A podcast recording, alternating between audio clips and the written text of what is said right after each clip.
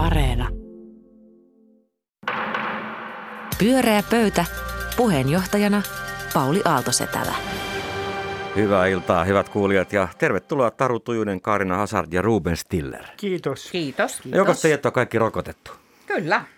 Kyllä. Kyllä. Miltä se tuntuu? Muuttuko maailma? Eikö se ole aika juhlava tilanne, kun sinne meni? joo, Kaikki kyllä, toimii hienosti. Joo, se oli, toimi erinomaisesti, oli juhlavaa ja tota, tuota, toi, koin, koin, koin syviä liikuttuneita tunteita hyvinvointiyhteiskuntaamme kohtaan. No, pieni liikutus ja, oli kyllä ehkä, ehkä oli, mielessä. Joo, kyllä, kyllä. Toi, joku sellainen niin kuin lipputyyppinen ja joku pullakahvi olisi siihen päälle sopinut hirveän hyvin. Vähän niin kuin Ja äänestyspäivänä. torvisoitto ehkä. Joo, kyllä. Lipposalkoon. Joo. Mm. Onko meillä sama vaara kuin Jenkeissä, että, että innokkaimmat käy nyt ja sitten muut eivät enää menekään? Tottelemmeko kaikki samalla lailla kuin me nyt olemme totelleet? No se on kyllä kiinnostavaa nähdä, että mitä sen kanssa tapahtuu. Toivottavasti näin ei tapahdu. Mulla on kaikki usko suomalaisiin siihen, että suomalaiset on reipasta kansaa ja menee hakemaan rokotukset ja päästään sitten vähän paremmille vesille näissä olemisessa ylipäätään. Mä luulen, että tämä ei ehkä tule olemaan ongelma täällä, koska kun katsoo näitä lukuja, niin tämä rokotevastaisuus on aika marginaalinen ilmiö Niin se kuitenkin Suomessa. Mun täytyy sanoa, että se mikä teki vaikutuksen tuolla Jätkäsaaren ää, rokotekeskuksessa, niin oli se logistiikka. Miten loistavasti se oli järjestetty. Niin oli. Ei paikkaa kuin istu siellä jo odotushuoneessa. Ja ystävällisyys, rokottajien ystävällisyys. Kiitoksia. Kyllä. Sama duunia. kokemus, sama Kiitos. kokemus. Kiitämme nöyrästi rokotteesta. Entäpä Pauli sinä?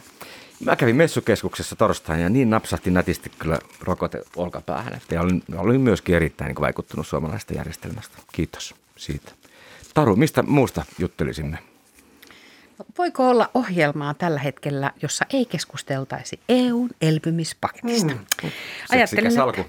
Kyllä, ja ajattelin, että, että siirrymme siinä jonon jatkoksi ja keskustelemme hiukan elpymispaketista, mutta ei itse asiassa nyt siitä paketista tai sen paketin sisällöstä, onko se hyvä tai huono.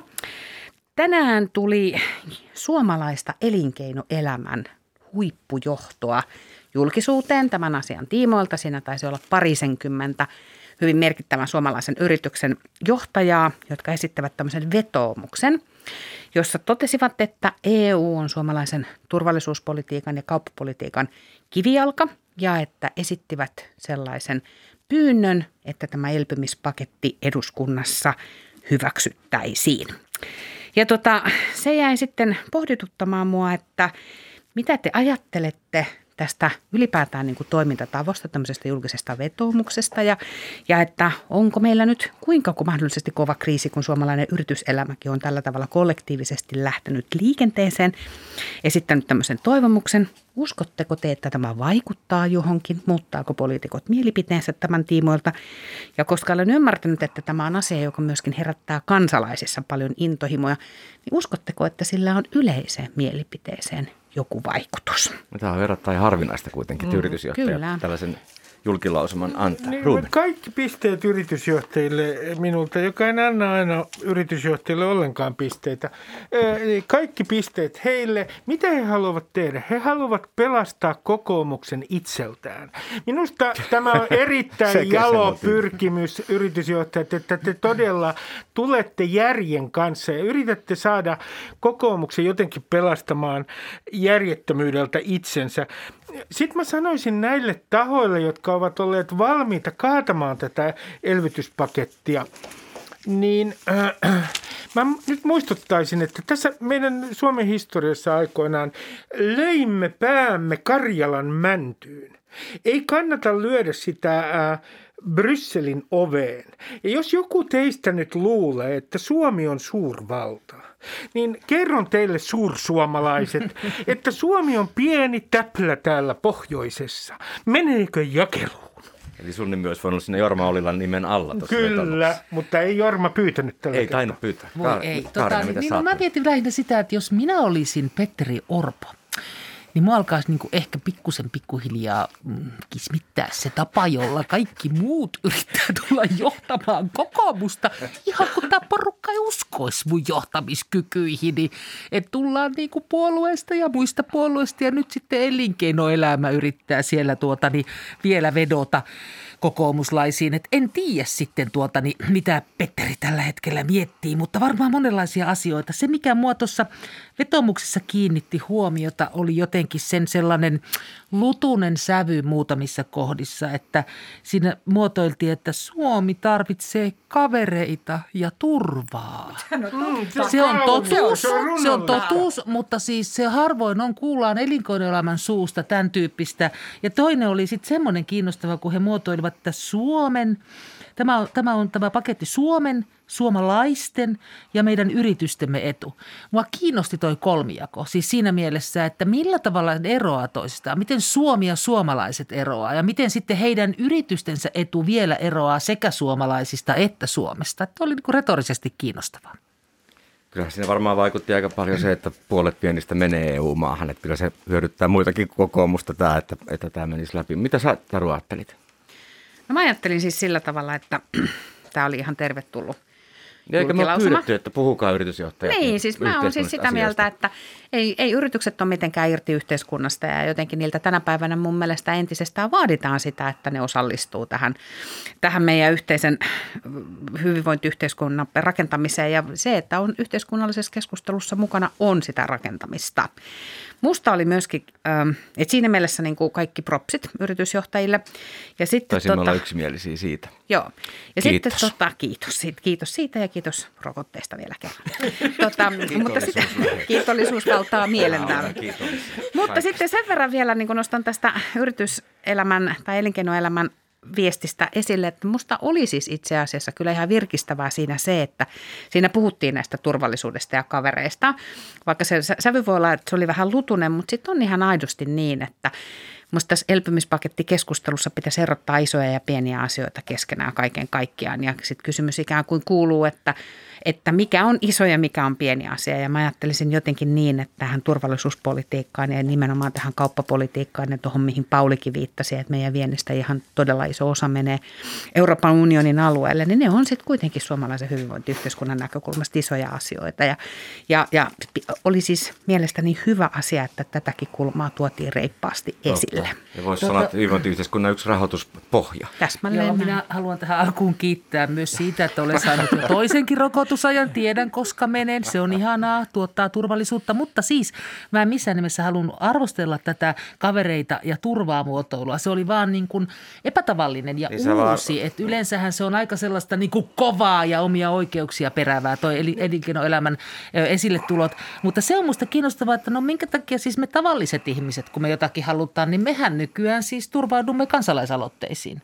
Että onhan tämä sillä tavalla vähän eri porukkaa, että eivät pojat sitten panneet, ja poikia on suurin osa, eivät sitten panneet kansalaisaloitetta pystyyn, johon kaikki siellä olisivat Sari voineet.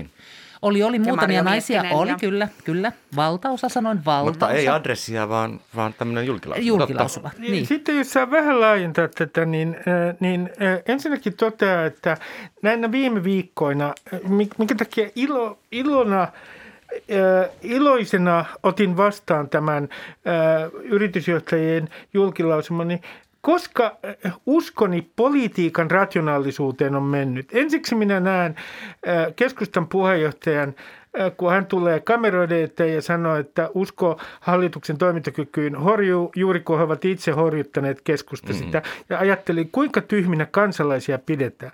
Ja sitten tämä äh, kokoomuksen sekoilu, niin tässä menee usko politiikan rationaalisuuteen. Ja on yksi asia, mistä mä oon huolissani hieman. Ö, Nimittäin siitä, että kun kokoomus näyttää menevän, paineita on, että se menee oikealle. Ja demarit näyttää menevän vasemmalle.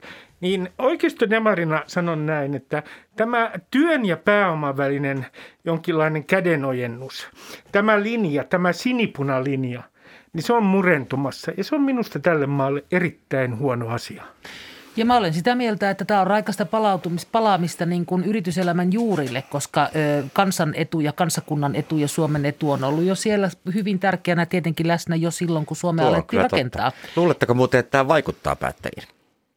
Mä toivon, että tämä vaikuttaa yleiseen niin kuin mielipiteeseen ihan erityisesti. Mä kuvittelisin, että poliitikot on suuntaan jos toiseenkin niin mielipiteensä tämän osalta lukkoon lyönyt, mutta toivoisin, että se olisi herättää semmoista niin kuin yleistä pohdintaa ehkä Eurooppa-politiikasta ja siitä, että mihin Suomi näin niin kuin globaalissa – globaalissa maailmassa on menossa ja missä jengissä se haluaa olla. Ja onko se eetos edes relevantti tänä päivänä? Että kyllä mä peräänkuuluttaisin tässä kohtaa semmoista niin kuin isompaakin Eurooppa-poliittista keskustelua kaiken kaikkiaan. Toivon, että se siis vaikuttaa erityisesti siihen. Ja sitten, että mitä on populismi? Populismi on sitä, että suomalaisille myydään illuusiota siitä, että tämä on paljon suurempi valtio kuin tämä itse asiassa on.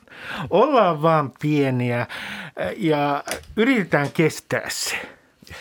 Se on kyllä vaikeaa. No, se on todella vaikeaa joillekin tahoille tässä maassa tällä hetkellä. Kai se on vielä vaikeampaa, jos on ollut suurvalta, eikä sitä enää ole niin kuin Turkki tai Ruotsi, mutta meillä on tämä omat traumamme. Me, meillä on omat traumamme ja minusta on täysin vastuutonta sanoa ihmisille, äh, niin kuin esimerkiksi Jussi halla sanoi, että, että ihmisiä vaan pelotellaan, että sillä, että Suomi kaataisi paketin, ei olisi Suomelle mitään seuraamuksia – varmasti Niin mihin, mihin tällainen käsitys oikein perustuu? Se perustuu siihen käsitykseen, meidän meillä on suurvalta, mutta ei meillä ole erillis-Suomi. Siinä ole... ajatukseen. Pyörää pöytä. Pyörää pöydän suuri kiitollisuuslähetys jatkuu. Kaarina, mistä puhumme seuraavaksi? Seuraavaksi me puhumme Päivi Räsäsestä. Nimittäin valtakunnan syyttäjä on nostanut häntä vastaan syytteen kiihottamisesta kansanryhmää vastaan. Tässä on kolme tapausta, jotka valtakunnan syyttäjän mukaan halventavat syri, jossa siis Räsänen halventaa, syrjii ja loukkaa vähemmistöä, nyt tässä mainittuna vähemmistönä homoseksuaalit. Ja nyt pitäisi sitten katsoa, että onko se asiallista vai eikö se ole asiallista. Päivi Räsänen hän on puolustautunut jo julkisuudessa sanoen, että hän vain siteeraa raamattua – ja tämä on minusta kiinnostava positio Räsäseltä, siis että tottahan se on tietenkin, että, että kirkolla ja, ja tota, niin kuin kristinuskolla on, on omat tekemisensä Suomen valtion kanssa. Mutta tässä se mun mielestä nyt katsotaan, että, että tota, niin, ö, olemmeko me valtio, joka perustaa olemassaolonsa vapauteen, veljeyteen ja tasa-arvoon ja jossa laki menee ihmisten persoonallisten uskomus, uskomusten ohi vai onko todellakin niin, että joku herätysliikkeen edustaja Päivi Räsänään ei edusta evankelis-luterilaista kirkkoa, vaan nimenomaan herätysliikettä, että hänellä on jonkunlainen jälleen erillisoikeus hakata raamatulla päähän, koska se on raamattu. Mitä mieltä te olette tästä keissistä? Tämä on kyllä tosi kiinnostava keissi ja tunnustan heti tähän kärkeen, että – kyllä se mun ensimmäinen reaktio oli ilman muuta se, että kun tästä tämä valtakunnan syyttäjä ilmoitti, että eteenpäin prosessia viedään, niin mä ajattelin, että no onpa hyvä, että tämäkin tästä nyt selviää ja, ja, ja, tota, ja, ja, ja tulee joku niin kuin tavallaan raja ilmiöön, joka selvästi on ehkä niin kuin karkaamassa meiltä niin kuin käsistä – sitten samaan aikaan mä ymmärrän kaiken sen, mikä tässä on niin kuin kompleksista myöskin. Kyllä mä ymmärrän niin kuin tietysti... Sano vielä, mikä on karkaamassa käsistä. Tämmöinen ilmiö, jossa niin kuin mä ajatellaan, että, että mitä tahansa voi sanoa kenelle, koska tahansa, okay. milloin vaan tyyppisesti. Että et, et, et siinä on musta niin kuin paljon sellaista, mikä, mistä meidän pitäisi ihan aidosti käydä keskustelua, että miten me toistemme kanssa olemme maailmassa, joka on virtuaalinen ja emme välttämättä toisiamme sillä tavalla näe. Ja, si, ja, si, ja tämä on musta osa sitä ilmiöä. Mutta mä ymmärrän myöskin sen puolen tästä, joka on siis tämä oikeuksien asettuminen vastakkain ja puhutaan siis uskonvapaudesta ja puhutaan sananvapaudesta ja miten ne suhteutuu toisiinsa. Ja tuo, ymmärrän sen, että siihen tulee toisenlainenkin kulma silloin siis kaiken kaikkiaan. Mä itse ajattelen niin, että tässä on vielä yksi semmoinen mielenkiintoinen lähestymistapa, jossa näen ehkä myös tämmöisen poliittisen ulottuvuuden. Ja se on se, että kun lainsäädäntöprosessit – on ollut vaikeita tota, kaikille hallituksille viime vuosien aikana ja meillä on yhä enenevässä määrin sellaista lainsäädäntöä, joka tota, itse asiassa, jonka sisältöä sitten punnitaan erilaisten oikeusasteiden kautta. Ja nyt kun meillä tähän vihapuheeseen liittyvä lainsäädäntökin on nyt sitten ilmeisesti sellaisessa tilanteessa, että siinä pitää sen rajoja vähän tarkistella, että missä ne kulkee, niin, niin, niin tämä, tämä näyttäytyy taas jälleen kerran ehkä yhtenä sellaisena pienenä keissinä asiasta, jossa poliittisia kysymyksiä itse asiassa ratkotaan oikeudessa. Ja en niin, ole ihan varma siitä, että joo, enkä ole varma siitä, että onko sekään toivottava ilmiö. Ei, ei minusta ainakaan. Mutta hei, Ruben on tässä vähän asianosainen, että on varovainen, että et saa sillä tavalla, että yksi näistä syytteistä, se itse asiassa äh, liittyy mun juontamaan ohjelmaan, jossa Päivi Räsänen oli vieraana Kai Sadimaan Sadimaan kanssa. Kai Sadimaa edusti eri kantaa kuin Päivi Räsänen. Joten mä en voi kommentoida tässä. Mun mielestä on korrekti, että mä en kommentoi tätä oikeusprosessia. Tämä on, tämä on monessa mielessä mielenkiintoinen tapaus. Veikkaan, että tämä oikeusprosessi saattaa kestää pitkäänkin ja se on aika todennäköistä, koska tällähän näyttää olevan vähän näin maalikon näkökulmasta ennakkotapauksen luonnetta.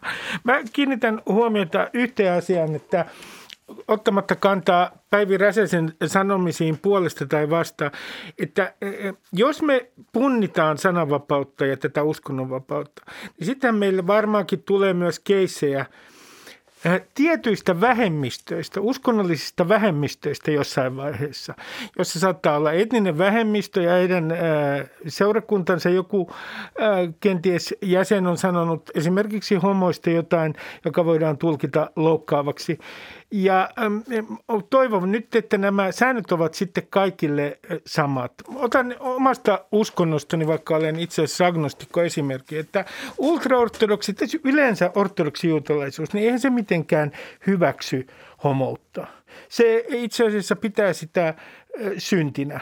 Sitten se käytäntö saattaa näissä ortodoksissa seurakunnissa vaihdella yleensä siitä kaiketi enemmän tai vähemmän vaietaan. Ultraortodoksit on sitten hyvin aktiivisia ja saattavat olla myös aggressiivisia kannanotoissa. No mun mielestä tämä on tietenkin aivan älytöntä. Mutta mielenkiintoista tässä tietenkin on se, että, että nämä olisi nämä kriteerit tulevaisuudessa ihan samat. Että jos me ollaan sitä mieltä, että tietynlainen uskonnollinen puhe – voi olla kiihotusta kansaryhmää vastaan ja pyhää kirjaa voidaan käyttää tiettyä ryhmää vastaan, niin sitten ne kriteerit on ihan samat. On kysymys sellaisesta uskonnollisesta ryhmittymästä, joka edustaa enemmistöä – tai sitten ihan samat kuin silloin, kun on kysymys no, jostain uskonnollisesta vähemmistöstä. Mä oon täsmälleen samaa, samaa mieltä, mieltä mutta, samaa mutta tota, mieltä. tota, ja Päiväräsänne ei edusta siis enemmistöä, vaan nimenomaan vähemmistöä no, t- tässä, tässä kyllä, myöskin. Kyllä, kyllä, Joo. Vaikka luterilaisesta kirkosta ihmiset käy silti eroamassa, kun hän jotain sanoo. Niin, joka on tietysti virheellinen ajatus tässä, mutta mua kiinnostaisi nyt vähän tietää tuosta asiasta, että, tota, että mitä, tota, mitä sä tarkoitit Taru tuolla, että olisi ollut niin poliittinen kysymys, ja jota nyt ratkaistaan oikeudessa ja se ei ole toivottavaa. Siis millä tavalla se on, miten se olisi poliittisesti ratkaistavissa tämä asia, no, tämä nimenomainen? Niin siis mä ajattelen niin, että meillä pitäisi olla yksittäinen lainsäädäntö, niin, jossa, niin kuin, varmaan. Niin, jossa niin kuin todettaisiin, että, niin, että jossa todettaisiin, että, että, tota, että, että uh, että mikä on ok ja mikä ei ole ok. Se on poliitikkojen tehtävä on niin kuin määritellä se ja sitten oikeusasteet arvioi sen, että onko toi noudatettu lakia vai ei. Eikä niin, että me haetaan ikään kuin oikeusasteesta tulkintaa Eikö siihen, että mikä se... tapa nyt, että, niin että niin. haetaan niin rikoskeissiä ja, ja, kokeillaan, että mitä, saako Joo. tuoda viiniä maahan tai mitä saa puhua. Ja Joo, sit sen tätä juuri tarkoitan ja se tuntuu musta niin kuin hassulta Joo, tässä ymmärrän, yhteydessä. Kyllä. Saanko, saanko Pauli todistaa suvaitsevaisuuteni tässä ole ohjelmassa? Hyvä, ole hyvä. No kun äh, äh, olen ollut sellaisesta ilmiöstä pikkasen huolissani, että minä olen näköjään tänään huolissani kaikesta. Oikein kauhistuttaa. Mutta, mutta kun nykyään kun puhutaan jonkun ihmisen arvoista, niin helposti tehdään luonnetodistus. Joten osoitan tässä nyt suvaitsevaisuuteni, ja tämä on hieman ironista. Minä nimittäin olen aina tullut oikein hyvin toimeen Päivi Räsäsen kanssa. Minusta hän on varsin miellyttävä il, äh, ihminen siitä huolimatta, että me olemme täysin päinvastaista mieltä esimerkiksi sukupuolisista vähemmistöistä ja siitä, mikä on äh, tässä suhteessa syntiä. Ja mun täytyy sanoa omalta kohdaltani, että mä en jaksa toisaalta itse ehkä tä, niin kuin kauhistua näiden arvokonservatiivien puheista. Että mä, mä, mä, esimerkiksi Päivi Räsäsen kohdalla mulla on, mitä mieltä ollaan tästä oikeusjutusta, se on toinen asia, mutta mehän ollaan, kaikki, mehän ollaan tiedetty, mikä hänen kantansa niin kuin oikein on. Niin, sitten siellä yllättymään niin, pääse. Mutta kyllä silti, jos hän sanoo ääneen, niin kuin hän on sanonut 2013 kansanlähetyksen päivillä, että, tota, että siis joissakin kysymyksissä raamattu menee lain ohi – niin mun mielestä se on sellaista puhetta, jota voikin ruveta arvioimaan, että onko todellakin näin ja saako lainsäätäjä olla tätä mieltä, että miksi hän sitten tuolla tavallaan on. Että musta on ihan oikein, että tätä arvioidaan. Se on vähän ongelmallinen lausunto kyllä, mutta eikä Raamattu sitä sinänsä, mistä häntä sitten taas paiskitaan jo väärin ole. Ei, ei, siis, ei mutta hän kkäyttää siis, kun hän ei koskaan tuo tätä lahkolaisuuttaan, herätysliiketaustaansa missään esiin, niin hän haluaa käyttää, pitää yllä sitä kuvitelmaa, että hän edustaa evankelistorista kirkkoa. Että hän ottaa siitä sen niin kuin voiman ikään kuin ja sen massan näiden ä, abortin, homoseksuaalisuuden ja naispappeuden vastaisille kannoilleen. Ja tässä hän on niin kuin ihan silkka, ä, kylmä poliitikko ja se, siinähän mun mielestä toimii väärin. Mä ajattelisin niin, että Päivi Räsäsellä on ilman muuta oikeus olla, mitä mieltä hän haluaa abortista tai, tai seksuaalista vähemmistöön niin kuin oikeudesta avioliittoon tai, tai mihin tahansa nyt tämän tyyppisiin arvokysymyksiin, mitä on, että absoluuttinen oikeus on niihin. Että kai se kysymys ikään kuin kuuluu sen, että voiko niille mielipiteillensä ikään kuin hakea oikeutusta siten, että, että, että läiskitään sitten sillä raamatulla päähän. Ja, ja siitä, siitä tässä niin kuin mun mielestä loppuviimeksi on kysymys ja näin ei tietenkään voi olla. Ja siinä oon Rubenin kanssa kyllä samaa mieltä sitten, että sitten se koskee kyllä ihan kaikkia, kaikkia pyhiä kirjoja ja että sieltä on mm. turha kaivaa niin kuin perusteluita sitten tämän tyyppisille asioille. Mutta siksi mun mielestä lainsäädäntö pitää olla kristallin kirkas ja selvä ja siinä ei pitäisi olla minkäännäköistä arpomisen varaa.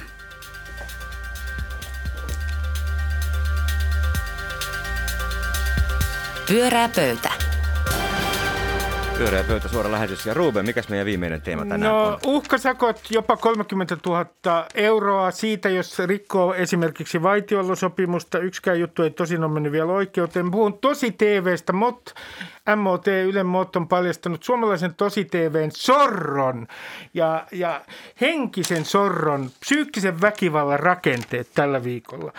Mä kerron tähän alkuun ihan muutaman esimerkin niille, jotka ei ole vielä kuullut uh, Motin paljastuksista. Esimerkiksi Temptation Island-ohjelmassa tuotantoyhtiön jäsen MOTn tietojen mukaan oli kehottanut humalassa olevaa ihmistä seksuaaliseen kontaktiin toisen humalassa olevan ihmisen kanssa. Sitten on paljastunut, että joka ei ole mikään kauhean suuri uutinen, mutta näillä osallistujilla ei ole mitään oikeutta siihen materiaaliin. Miten sitä käytetään, sitä materiaalia, joka siellä kuvataan? Toisin sanoen leikkauspöydällä, kun ohjelman leikataan, voidaan antaa varsin kummallinen kuva. Ja yksi keissi koskee muun muassa – sitä, että on annettu ohjelmassa ymmärtää, että ollaan oltu seksuaalisessa kanssakäymisessä, vaikka ei ole oltu.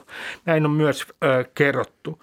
Ja nyt mä kysyn teiltä, kun tässä on niin tullut aivan selvästi ilmi tällä viikolla, että tämä on, miten mä sanoisin, tämä tosi TV ja tämä suhde näihin osallistujiin tuotantoyhtiöillä, se on kuin villilänsi. Siinä ei näytä olevan paljon moraalia – niin kysyn teiltä, että miten te olette, mitä te olette ajatelleet tämän viikon kohusta?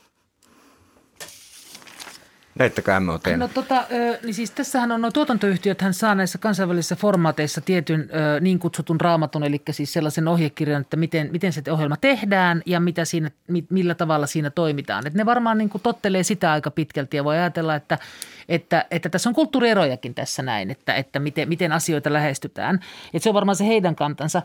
Ja tota, mutta tämä, että, että – että me otetaan niin nuoria ihmisiä ja tirkistellään heidän, heidän sukupuolielämänsä ja alkoholin käyttöönsä, niin mä mietin, että, mä, että semmoista ihmistä, jotka ei tiedä, miten televisiota tehdään ja miten tosiaan leikkaamalla saa tapahtumaan ihan mitä tahansa, niin voi olla, että se heille menee ikään kuin todesta. Ja tämä on varmaan se asia, mikä on sitten aiheuttanut näitä ongelmia osallistujille, että, että, että se fiktion ja toden raja tahallisesti vääristetään. Niin siis mä huomaan myös, että tämä on se kohta, kun mun pitää ehkä pikkusen kukkahat tuni liereistä. Niin kuin pitää kiinni ja puristaa, että, että mä tota, en kyllä pidä siis sopivana siis sitä, että nuoria ihmisiä, kokemattomia ihmisiä, jotka ei ihan tarkkaan ehkä tiedä, mihin ovat menossa. Ymmärrän toki, että ihmisillä on myös yksilöllinen vastuu siitä, kun, kun lähtevät mukaan ja hakeutuvat tämmöisiin ohjelmiin, mutta että ei ihan tarkkaan juuri tota, mitä, mihin Karinakin viittasi, että ihan tarkkaan tiedä, että mikä on se lopputulos tai mikä se on se storyline, mitä niin kuin leikkaamalla niin kuin halutaan hakea takaa. Pistetään pieneen niin kuin, niin kuin suljettuun tilaan keskenään, tarjollaan alkoholia ja sitten niin kuin manipuloidaan tekemään asioita. Vaikea niin, tota, puolustaa niin, niin, niin täytyy kyllä ihan rehellisesti sanoa, että musta siinä on niin kuin ilman muuta jotain tosi moraalitonta, enkä, niin kuin, enkä niin kuin, tosi niin kuin ilolla tervehdin sitä, että tästä käydään keskustelua. Ja, ja mielenkiintoista on se, että tällä viikolla Ylen A-studiossa toimittaja sanoi, että kun hän oli pyytänyt paikalle tästä asiasta keskustelemaan. Nelosen edustaja ei tullut paikalle, Ylenkään edustaja ei tullut Ylen omaan ohjelmaan paikalle.